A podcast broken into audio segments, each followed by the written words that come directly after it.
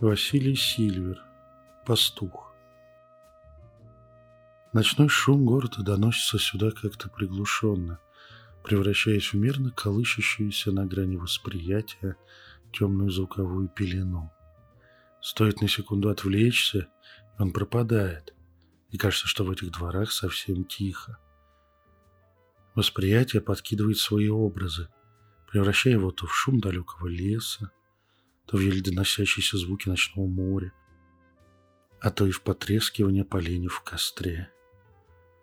Пустота и тишина между многоэтажными домами забирается под куртку и холодными пальцами пробегает вдоль позвоночника.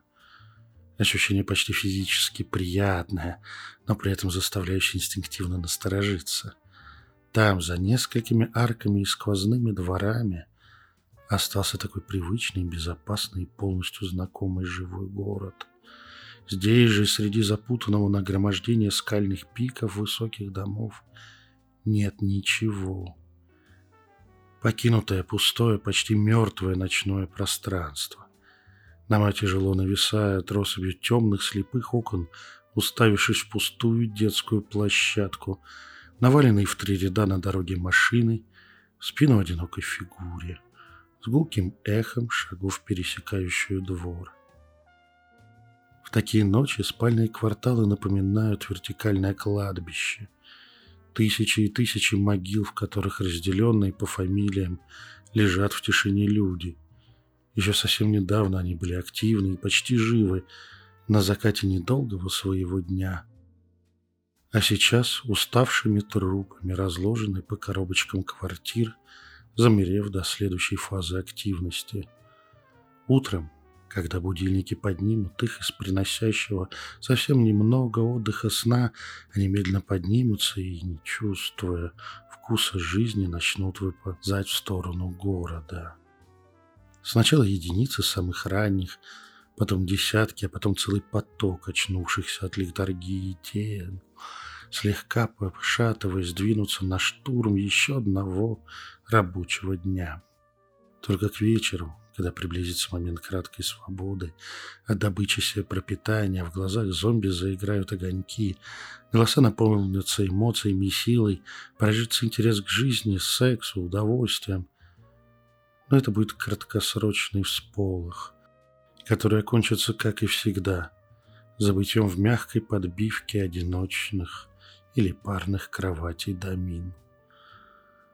Я останавливаюсь посреди колодца двора – присматриваясь к рядам сотен молчаливых окон. Не все они непроглядно темные, где-то попадаются играющие отцветами на потолках блики мониторов. В одном месте розово-фиолетовый свет пробивается через тяжелые портьеры. То ли веселая квартира с девочками, то ли пристанище фанатичного ботаника-любителя. Несколько окон даже в такую глубокую ночь светятся ровным светом энергосберегающих ламп в икеевских люстрах. Одинокая сигарета не хочет вылавливаться из пустой пачки, ускользает моих пальцев, но ее усилия оказываются тщетные. Щелчок зажигалки, я затягиваюсь крепким, хорошенько сдобренным ментолом и раздавленной капсулы дымом. В моем сознании фантомные образы озабоченных я же матерей тут же начинают неодобрительно смотреть на меня – как нарушителя невинности священной детской площадки, откуда их замученные гиперзаботой детки могут получить тяжелые психологические травмы, просто увидев курящего невдалеке мужчину. Мотнув головой, я отгоняю пугающий и злобный образ и продолжаю осматриваться в окружающие дома. На углу одного из коробок домов тускло подсвечивается в тонком зрении сигнатура дворового духа решившего и издалека понаблюдать за непрошенным ночным гостем. От него чувствуется подавленный, ощутимо испуганный флер. Ох, неладно что-то в этом королевстве, неладно. Слишком осторожный, слишком испуганный, слишком робкий взгляд у хозяина этого жилого квадрата. Боится он не меня. Мой фон сейчас не отличается от обычного для обитателя таких мест. Может быть, чуть чище и капельку ярче но все в рамках обычной обывательской нормы. Холодный, липкий, пристальный взгляд касается моей энергетики. На грани чувствительности, совсем легким, неприятным поглаживанием, он ощупывает меня, не пропуская ни сантиметра моего эфирного тела. Я стараюсь даже не дернуться, чтобы не выдать свою способность чувствовать такое внимание, и локализую источник этого взгляда. Арки проходы? Нет. Выезды со двора? Нет. Крыши домов? Нет. Нижние этажи? Тоже нет. Стоп. Вот между шестым и седьмым этажом темное пятно кажется лишь грязным подтеком между окон. На взгляд точно идет от него. Краем глаза просто фиксирую картинку, а на энергетическом уровне считываю разницу идущего от окружающих пятно стен и от него самого фанов. Есть. Теперь у меня есть материал для его идентификации. Я, как ни в чем не бывало, закуриваю новую сигарету, спрятав догоревший бычок в карман. Наблюдатель теряет ко мне интерес, и ощущение липкого, слюнявого взгляда пропадает. Я разворачиваюсь так, чтобы место, откуда он шел, оказалось в зоне наблюдения. В этот момент пятно шевельнулось. Стрепенувшись, расправила тяжелые крылья и прыжком взмыла со стены вверх пару взмахов, уходя за краю крыши. В обычном зрении я мог бы увидеть только смутную тень, перекрывающую свет от нескольких беспокойно не спящих окон. Вот и ладушки, вот и не очень-то и хотелось. Теперь можно идти в квартиру к точно еще не спящим клиентам. В целом все понятно. Звонок разрывает тишину лифтовой зоны.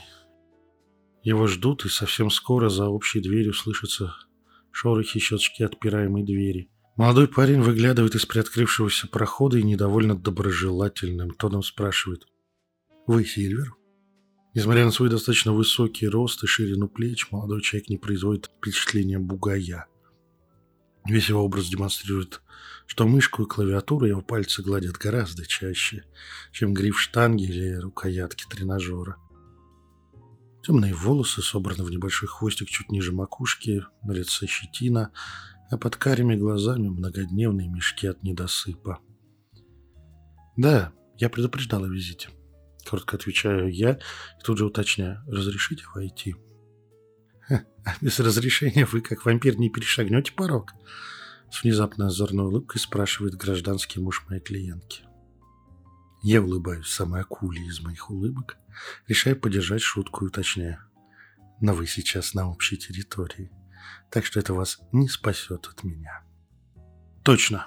Картина бьет себя в лоб парень и распахивает дверь. Проходите, Сильвер. Я вас впускаю. Простите, мой юмор меня порой заносит. Ничего страшного, мне понравилось. Улыбаюсь уже в спину хозяина квартиры, который ведет меня к открытой двери квартиры из которой выглядывает любопытная мордочка трехцветной кошки. В самой квартире, кроме кошки, меня встречает клиентка. Девушка, примерно лет 25, решительно пожимает мою руку, колко изучающе смотрит мне в глаза. В коричневых зеленых глазах читается тревога и настороженность. Почти такие же круги под глазами, как у мужа, на лице женщины спрятаны под тональным кремом умелой рукой. Но в освещении киевской лампы в прихожей никаких ущерений не могут спрятать печать недосыпа и усталости. Измотанное состояние читается как по моторике обоих молодых людей, так и по их эфирным телам. «Я Александра, как вы уже поняли», — представилась девушка. «А этот юморист — Вадим, мой молодой человек». «Очень приятно, Василий Сильвер», я в ответ повторяю ритуальные фразы, обязательные при первом очном знакомстве.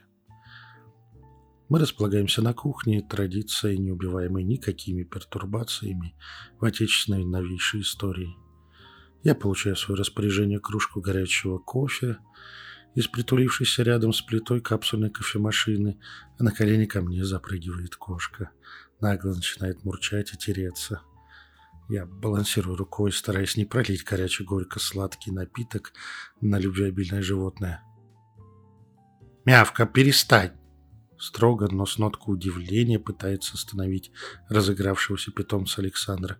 «Простите, она так с гостями обычно себя не ведет. Вы ей очень понравились». Отставив чашку, я концентрируюсь на пупырине наглой молодой кошатины. Это взаимно. Девушка садится за стол напротив меня, Вадим зависает в дверях, опершись на косяк. Она явно чувствует себя не очень уверенно, а инстинкт интроверта заставляет его держать дистанцию. Алекс неодобрительно смотрит на своего мужчину, но явно уже привычно вздохнув, переключается на разговор со мной. Я удивлена, что мой отец решил воспринять всерьез мои спутанные рассказы о том, что тут творится. Ко мне действительно несколько дней назад обращается ее отец, деловой человек из высшего менеджмента одной из нефтяных компаний. В ресторане, где он предпочел встретиться, я сначала слушаю его рассказ о непутевой дочке, которая, наплевав на его мудрое мнение, связалась с каким-то неамбициозным парнем, а потом вообще решила жить только на свои и этого парня деньги, сняв маленькую квартирку на окраине. Из его слов мне стало ясно, что это был для девушки единственный способ остановить перманентные упреки и сарказм от своего родителя по поводу ее выбора мужчин. Но вот незадача, успешно начавшаяся независимая жизнь превратила цветущую молодую девушку в уставшую измотанную тень самой себя – когда беспокоен отец, заранее негласно проверив с помощью службы безопасности компании ее на употребление наркотических средств, заставил Александра объяснить, в чем дело, он получил неожиданный ответ. По мнению девушки, все дело в какой-то мистической дичи, которая творилась в ее новой квартире.